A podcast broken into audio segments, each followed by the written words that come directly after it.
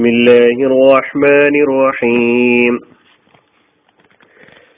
സൂറത്തുൽ ബയ്യന ആയത് നമ്പർ രണ്ട് വിവരണം രണ്ട് റസൂലും മിനല്ലാഹി യത്ലൂ സുഹുഫൻ മുതഹറ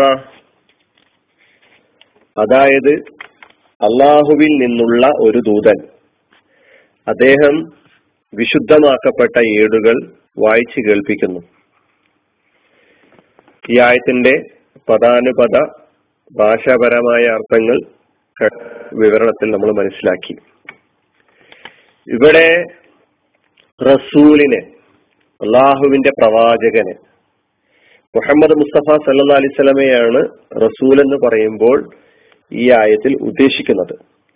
ആ റസൂലിന്റെ വ്യക്തിത്വത്തെ തന്നെ ആ റസൂലിന്റെ ശക്സീയത്തിനെ തന്നെ ഒരു ബയ്യനത്തായി ഒരു വ്യക്തമായ ദൃഷ്ടാന്തമായി ഒരു തെളിഞ്ഞ ദൃഷ്ടാന്തമായി വിശേഷിപ്പിച്ച് അവതരിപ്പിച്ച് പറയുകയാണ് ചെയ്യുന്നത്. റസൂലും മിനല്ല ആരാണ് മുഹമ്മദ് മുസ്തഫ സല്ലാ അലൈഹി സ്വലമ തങ്ങൾ?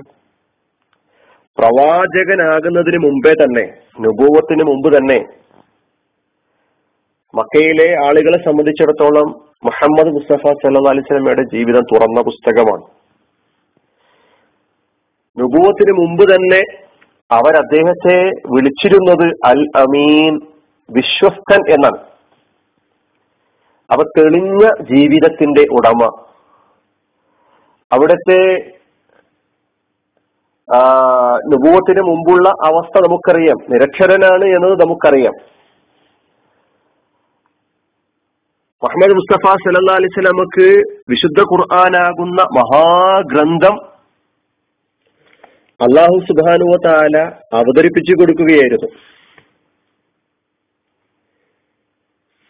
നബിയുടെ വ്യക്തിത്വം എന്തായിരുന്നു എന്ന് നമുക്ക് തിരിച്ചറിയണമെങ്കിൽ നബിയോടൊപ്പം സഹവസിച്ച ആളുകൾ തന്നെ എന്താണ് നബിയെക്കുറിച്ച് പറഞ്ഞിട്ടുള്ളത് എന്ന് നോക്കുമ്പോഴാണ് അവിടുത്തെ ജീവിതം തന്നെ തെളിഞ്ഞ ദൃഷ്ടാന്തമായിരുന്നു എന്ന് മനസ്സിലാക്കാൻ കഴിയുക. ആയിഷ റളിയല്ലാഹു അൻഹ മുഹമ്മദ് മുസ്തഫ സല്ലാ അലൈഹി സ്വലമയുടെ ജീവിതത്തെ പരിചയപ്പെടുത്തുന്നത് കാന ഹുലുഖുഹു അൽ ഖുർആൻ എന്നാണ്. നബിയുടെ സ്വഭാവം ഖുർആനാണ് എന്ന്. നബിയുടെ ജീവിതം പഠിക്കാൻ പോയ മൂന്ന് സഹാബാക്കളുടെ കഥ നമുക്കറിയാം. അവർ പ്രവാചകൻ സല്ലാ അലിസ്ലമിയുടെ ജീവിതത്തെ കുറിച്ച് ആയിഷ അലി അള്ളാഹയിൽ നിന്ന് കേട്ടറിഞ്ഞതിന് ശേഷം ഞങ്ങളും നബിയും എവിടെ നിൽക്കുന്നു? ഞങ്ങളും മുഹമ്മദ് മുസ്തഫ സല്ലാ അലിസ്ലമയും എവിടെ നിൽക്കുന്നു എന്ന് പറഞ്ഞുകൊണ്ട് മൂന്ന് പേരും മൂന്ന് ശപഥങ്ങൾ ചെയ്ത കഥ. ഒരാൾ പറഞ്ഞു ഞാനിനി ഉറങ്ങുകയില്ല. ആരാധനകളിലായി തന്നെ കഴിഞ്ഞ് കൂടും. രണ്ടാമത്തെ ആൾ നോമ്പനുഷ്ഠിക്കുക എന്ന് പറയുന്ന കാലം മുഴുവൻ നോമ്പനുഷ്ഠിക്കും ആയുഷ്കാലം അത്രയും. മൂന്നാമത്തെ ആൾ കല്യാണം കഴിക്കുകയില്ല. എന്നൊക്കെ പറയുമാ. ആ ഒരു നിലപാട് സ്വീകരിക്കുമാർ അവരെ കൊണ്ടെത്തിച്ചിരിക്കുന്ന സംഗതി പ്രവാചകൻ സല്ലാ അലൈഹി സ്വലമയുടെ വിശുദ്ധമായ ജീവിതത്തെക്കുറിച്ച് കേട്ടതിൽ നിന്നാണ്. ഈ മൂന്ന് സഹാബാക്കളുടെയും ശബദങ്ങളെ ഇവരുടെ ഈ തീരുമാനങ്ങളെ ശക്തമായ ഭാഷയിൽ പ്രവാചകൻ സല്ലാ അലിസ്വല്ലമ തങ്ങൾ എതിർക്കുകയും നബിയുടെ വെറുപ്പ് ഈ തീരുമാനത്തോടുള്ള വെറുപ്പ് പ്രകടിപ്പിക്കുകയും അവരെ അതിൽ നിന്ന് പിന്തിരിപ്പിക്കുകയും ചെയ്തു എന്നത് നമ്മൾ വേറെ വായിക്കുന്നു. അപ്പൊ നബിയുമായുള്ള സഹവാസം സഹവസിക്കുന്ന ആളുകളിൽ ഉണ്ടാക്കുന്ന പ്രവാചക ജീവിതത്തിന്റെ സ്വാധീനം അത് പറഞ്ഞു തീർക്കാൻ കഴിയാത്തതാണ്. നബിയുടെ ഇടപാടുകൾ നബിയുടെ ഇടപെടലുകൾ നബി സല്ലാ അലിസ്ലമയുടെ സംസാരം നബിയുടെ ജീവിതം മക്കാരിമൽ അസ്ലാഖ് ഉത്കൃഷ്ടമായ സ്വഭാവങ്ങളുടെ പൂർത്തീകരണത്തിന് വേണ്ടി നിയോഗിക്കപ്പെട്ടവനാണ് ഞാനെന്ന് മുഹമ്മദ് മുസ്തഫ സല്ലാ അലിസ്ലമ തങ്ങൾ പറയുന്നു. വിശുദ്ധമായ ആദർശവുമായി വന്ന് വിശുദ്ധമായ ജീവിതം ഈ ലോകത്തിന് സമ്മാനിച്ച പ്രവാചകൻ മുഹമ്മദ് മുസ്തഫ സല്ലാ അലിസ്ലാം അവിടുന്ന് ഏതൊരു കാര്യം പറയുന്നുവോ അതിന്റെ ഒന്നാമത്തെ ഒന്നാമതായി പ്രയോഗവൽക്കരിച്ച് കാണിച്ചു കൊടുത്ത മുത്തുനബി. വാക്കും പ്രവൃത്തിയും തമ്മിലുള്ള യോജിപ്പ് നൂറ് ശതമാനവും കാണാൻ കഴിഞ്ഞ ഒരു പ്രവാചകൻ മുഹമ്മദ് മുസ്തഫ സല്ലാഹു അലൈഹി തങ്ങൾ എതിർപ്പുക എതിർപ്പുകളുടെയും പരീക്ഷണങ്ങളുടെയും പീഡനങ്ങളുടെയും പ്രയാസപ്പെടുത്തലുകളുടെയും വലിയ വലിയ സംഭവങ്ങൾ ഉണ്ടായിത്തീരുമ്പോഴൊക്കെ തന്നെ അതിനെയൊക്കെ നേരിടാൻ കഴിഞ്ഞ അസാധാരണമായ മനോധൈര്യത്തിന്റെ ദാർഢ്യത്തിന്റെ അസാധാരണമായ ഈമാനിന്റെ ഉടമ മുഹമ്മദ് മുസ്തഫ സല്ലാ അലൈവല്ല തങ്ങൾ. ഈ പരീക്ഷണങ്ങളെയും പ്രയാസപ്പെടുത്തലുകളെയും എതിർപ്പുകളെയും ഒക്കെ തന്നെ തൃണവൽക്കരിച്ചുകൊണ്ട് തന്റെ ദൗത്യം വുമായി സധൈര്യം മുന്നോട്ട് നീങ്ങുന്ന ഒരു പ്രവാചകൻ മുഹമ്മദ് മുസ്തഫ സല്ലാ അലിസ്ലാം അതുകൊണ്ട് തന്നെ പ്രവാചകൻ സല്ലാ അലിസ്ലമിയുടെ ജീവിതം തെളിഞ്ഞ ദൃഷ്ടാന്തമാണ് ദൃഷ്ടാന്തമായിരുന്നു എന്ന് നമുക്ക് മനസ്സിലാക്കാൻ കഴിയും. കഥകളെമ്പാടും നമുക്കറിയാവുന്ന ഒരുപാട് കഥകൾ ഇപ്പോൾ നാം നമ്മുടെ മനസ്സിലേക്ക് കടന്നു വരുന്നുണ്ടാകാം. ആ പ്രവാചകൻ എന്താണ് ചെയ്യുന്നത്?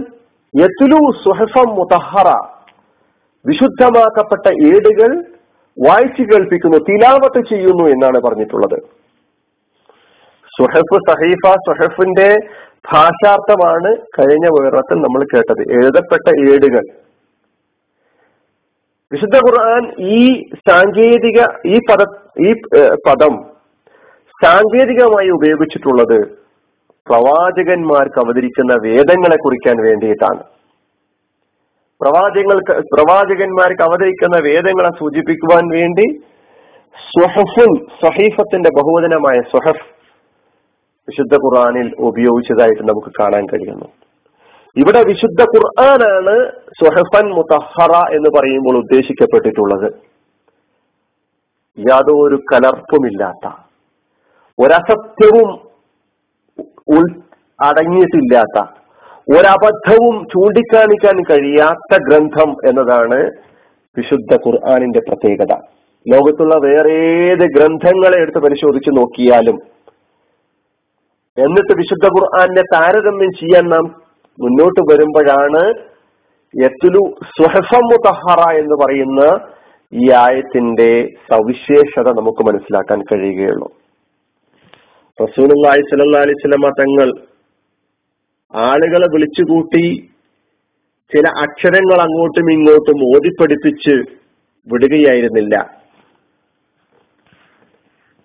ഓതിക്കൊടുക്കുകയും ഓതിക്കേൽപ്പിക്കുകയും ചെയ്യുക എന്നതിന്റെ എന്നതിനെ സൂചിപ്പിക്കുവാൻ വേണ്ടി ഉപയോഗിച്ചിട്ടുള്ള പദം തന്നെ ഇസ്ലാമിന്റെ പ്രായോഗിക ജീവിതത്തെ സൂചിപ്പിക്കുന്ന തിലാവത്ത് എന്ന് പറയുന്ന പദം ഉപയോഗിച്ചുകൊണ്ടാണ് പരിചയപ്പെടുത്തിയിട്ടുള്ളത് എന്ന് നമുക്ക് മനസ്സിലാക്കാൻ കഴിയുന്നു.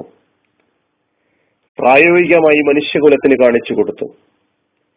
പറയുന്നതെന്തും പറയുന്ന കാര്യങ്ങളെ ജീവിതം കൊണ്ട് പിന്തുടർത്തി ജീവിതം ഖുർആാനിലൂടെ വായിക്കുന്ന കാര്യങ്ങളോട് ഒരുമിച്ച് കൊണ്ടുപോകാൻ ശ്രമിച്ചു. അങ്ങനെയുള്ള ഒരു സമൂഹത്തെ പ്രവാചകൻ സല്ലാ അലിസ്ലമ സൃഷ്ടിച്ചെടുത്തു. വാർത്തിക്കൊണ്ടുവന്നു. അങ്ങനെ അവർ ലോകത്ത് വലിയ വിപ്ലവങ്ങൾ ഉണ്ടാക്കി. ഇന്നും നമ്മുടെ കയ്യിൽ ഈ മുതഹറത്തായ സുഹഫ് ഈ വിശുദ്ധമാക്കപ്പെട്ട വേദഗ്രന്ഥം തിലാവത്ത് ചെയ്യാൻ നമ്മുടെ മുമ്പിൽ തുറന്നു കിടക്കുകയാണ്.